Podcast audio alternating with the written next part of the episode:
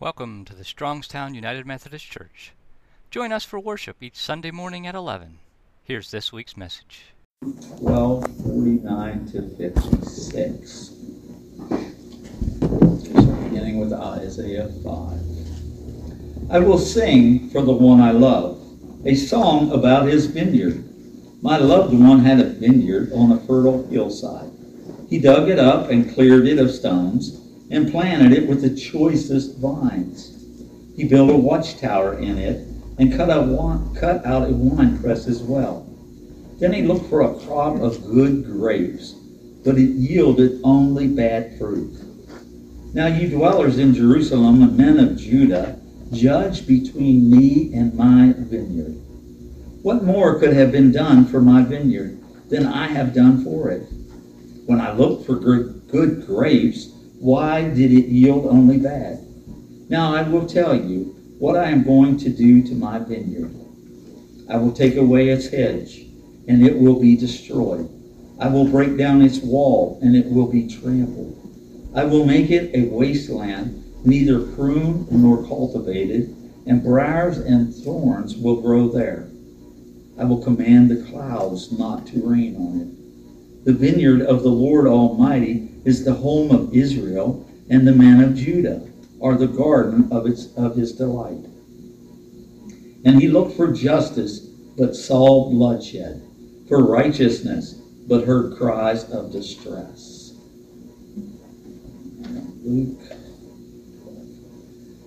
Excuse me. They have come to bring fire on earth, and how I wish it were already kindled. But I have a baptism to undergo and how distressed I am until it is completed. Do not think I come to bring peace on earth. No, I tell you, but division. From now on, there will be five in one family divided against each other, three against two, and two against three. They will be divided, father against son, and son against father, mother against daughter, and daughter against mother, mother in law against daughter in law and daughter in law against mother in law. He said to the crowd, When you see a cloud rising in the west, immediately you say, It's going to rain. And it does. And when the south wind blows, you say, It's going to be hot. And it is. Hypocrites, you know how to interpret the appearance of the earth and the sky. How is it that you don't know how to interpret the present time? This is the word of God for the people of God. Thanks be to God. In my Bible, it tells me the scripture from Isaiah would have been a song. A song that's a parable about a vineyard. And it's the first stanzas, one and two, is about God's care for his vineyard and his expectation that it would yield good grapes. The second stanza, which is 3 through 6, expresses God's disappointment when the vineyards fail to yield good fruit. The third stanza reveals who the vineyard represents Israel and Judah. So this is about a vineyard.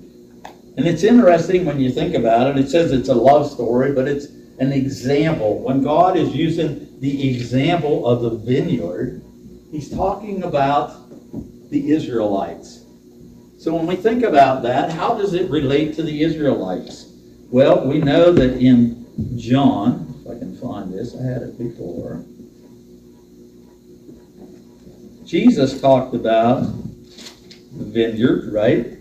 Jesus told this story. He says, I am the true vine, and my Father is the gardener. He cuts off every branch in me that bears no fruit while every branch that does bear fruit, he prunes, so that it will be even more fruitful. You are already clean because of the word I have spoken to you. Remain in me, and I will remain in you. No branch can bear fruit by itself, it must remain in the vine.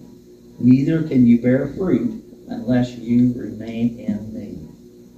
So, that piece of scripture that John wrote down about Jesus' words, because mine's in red letter edition, Jesus spoke it, is about the vine. He used the fact that he is the vine and we are the branches. Isaiah was using a metaphor of the vine, the chosen ones, the Israelites, were the people that God had chosen. And I, and I hope you think about this because the more I've thought about this, it's interesting. You know, in the Old Testament, God chose the Israelites. Today, we are the chosen ones. Have you ever thought about that? We are the chosen ones today.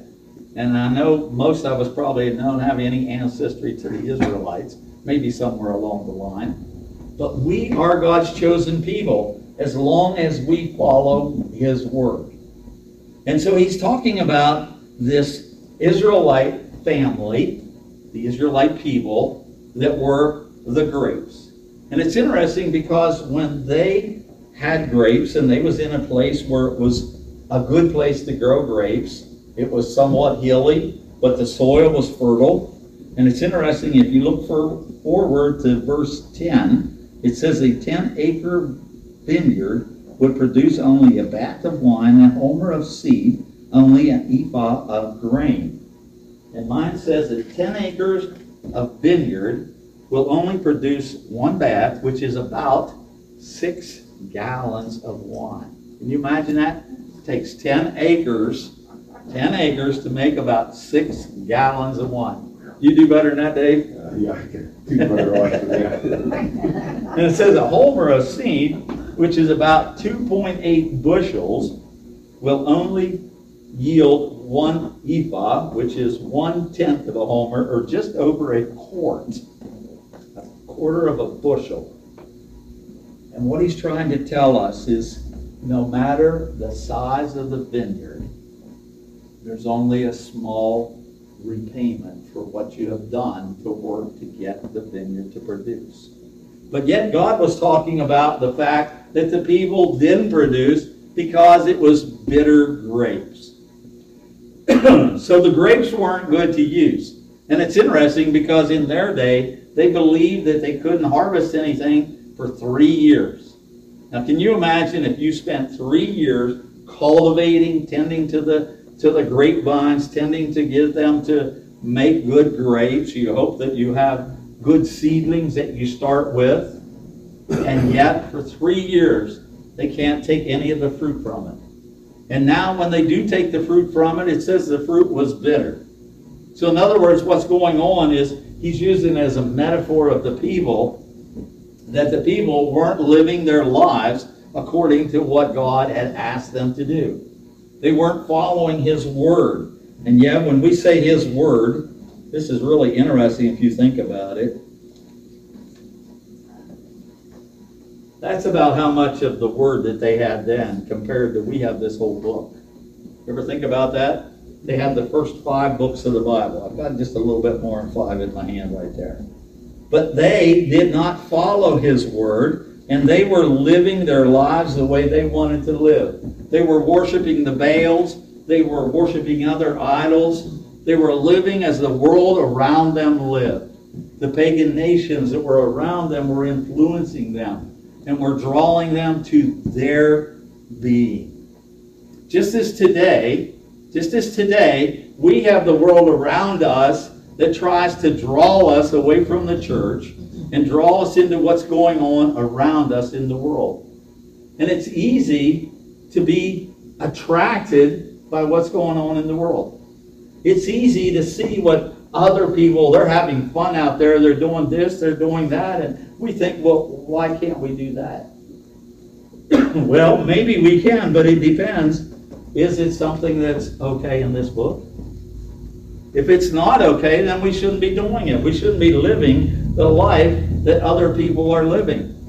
We should be sure that on Sundays, when the church is open, that we're in church. We should have a desire to be a part of the church family. If we don't have that desire, then probably we're living like the world around us. We're following the lead of the devil, the lead of the people around us that are serving the devil and not serving the church. Yes, I understand there's times when we can't all be in church. There's times when things happen that you can't be here, and that's understandable. Please don't take it wrong. That I'm not saying it's that you got to be here every, every, every Sunday. But we need to do the best we can at being a part of the church. And it's not just about what we do on Sunday, it's about how we live our lives the rest of the week. Somewhere I seen where it said, if we lived on Monday the way we do on Sunday, wouldn't it be a better world? But we have a tendency to spend this one hour, roughly one hour, in church, and then we forget about God the rest of the week. And God wants us to be like the grapes that are growing every day, every minute of every day. And He wants us to grow like that. And He wants us to be the best that we can be. He wants us to live our lives the way He wanted the Israelites to live. They were the chosen ones. We are the chosen ones today. And other people should see Christ through us. And I often pray that other people will have a desire to have what we have. That they'll have a desire to be in church because they're curious, maybe, about what we're doing, how we're living, and why are we the happy people? Yeah, we all have problems. Everybody has problems in their life. It doesn't mean that everything's going to be perfect. We're going to have times when there's problems. But we know that when we have problems, if God is on our side, if God is with us, those problems aren't as bad, are they? We'll get through them. It's interesting when I see people that have ailments and yet they believe in God so well that they don't complain. And that's the way we should all be. We should learn not to complain about our problems. We should live our lives knowing that God will bring us through it, and He'll bring us through it in His way, not necessarily our way. So we're like the grapes that, that, that Jesus said that they were bad grapes. The Israelites were bad because they were following the idols, following the other nations. And too bad there's too many people like that today. There's too many people. If it wasn't like that, our buildings would be full. We'd be full of people worshiping God together. And he says that what he was looking for was the Israelites and, and the Judeans and the people that he wanted to be righteous, to be righteous and have justice on their side. But yet they weren't following him. So he said they had to be cut down, destroyed, burned up. So take away the hedges, destroy the ground, break down the walls, make it a wasteland instead of recultivating, replenishing it. To me, I would think the first thing they would think about doing would be to, to just take out the old and put in some new, right? No, he says destroy it, make it a wasteland. So God was warning, warning the Israelites that if they didn't change their way, and that's the nice thing about us as people, we can change our way where the grapes can't change and get sweet if they're bitter, right? They can't change. We can change. We have that right. We have that possibility in our lives that we can make things right. We can change our lives from being the people that follow the idols to being the people that follow God. And that's what God is trying to tell us. Live our lives so that we can be the good grapes. We got to be part of the vine, and God is the vine. We're the branches, and may we produce the good fruit. And we go on to the scripture that uh, is in Luke. It's it's in red letters, so it's words of Jesus, and he says that he came to bring fire to the earth. Fire, we could think of that as the fire that destroyed the bad grapes, the, the vineyard. Or we can think about that as the fire that they used in the old days, the fire that they would put to the metals like gold and silver to take away the dross, if I'm saying that properly, the bad elements that was in the minerals, so it would make it a more pure gold, silver, or what other metal. We need that fire put to us sometimes to take away the bad. We need to have that judgment so that we can change from having the bad in our lives so it can be taken from us that now we can live the way God wants us to live. And Jesus is saying that he had a baptism to undergo. The baptism that he was talking about was the fact that he had to go to the cross. And I'm sure that that was a burden on him to think about it. But yet he obeyed God the Father. He went to that cross. He took our sins to that cross for you and for me, that we might have life and have life everlasting. Sometimes when I think about it, it's so hard to imagine. Would you be willing to go to the cross for people that don't really even love you? The people weren't showing Jesus that they loved him, only a handful. They were living their lives the way they wanted to. And today there's too many of us that kind of doing the same thing if we think about it. But he said that he went to that cross for you and for me. And if you think, I love this part, he said, if you think I came to bring peace, no, I didn't. That there would be division in the family. And I think every one of us can say that we know the division that's going on today in our world, the vision, the vision that's going on around us, the fighting, the quarreling. We have it right within our United Methodist denomination right now. And I'm not going to try to get into that from the pulpit, that's the wrong place for it. But we know that people cannot agree on the words in this book. People want to change the way it's written. They want to make it the way it works for them, for what they think.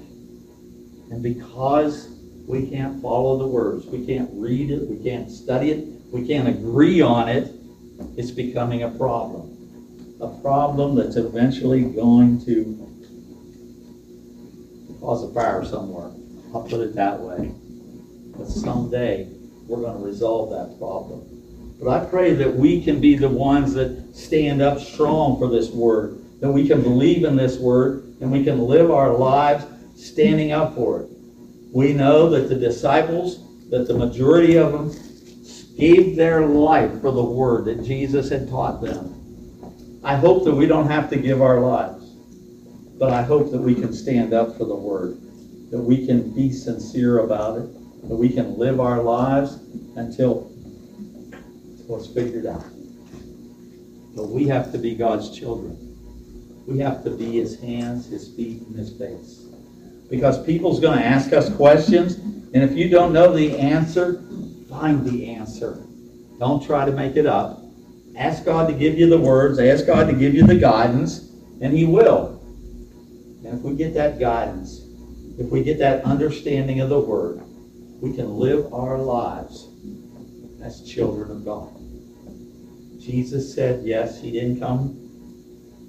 He wasn't really trying to create the division. The division is created because of human beings because of the fact that we got to quibble with each other. It's like politics, and trust me, I don't want to get into politics. But we know that they'll argue about the stupidest stuff instead of trying to fix things, instead of trying to follow God's word. We have that no matter where we go. There's a division going on. We need to come to an understanding. We need to come to realize what does this word say?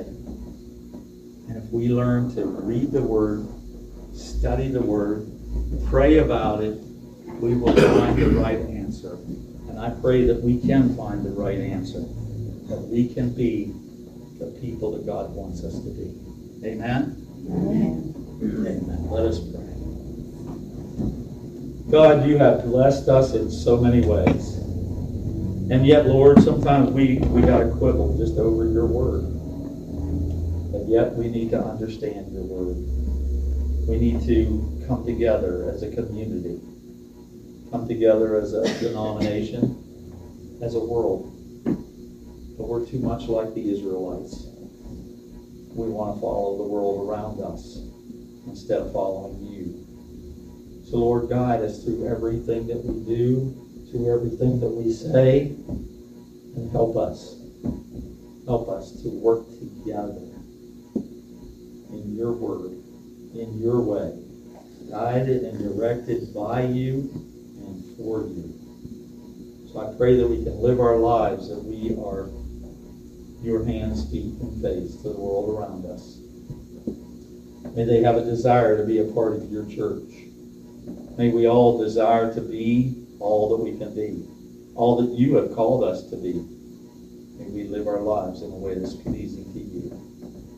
We ask it all in the name of Jesus Christ.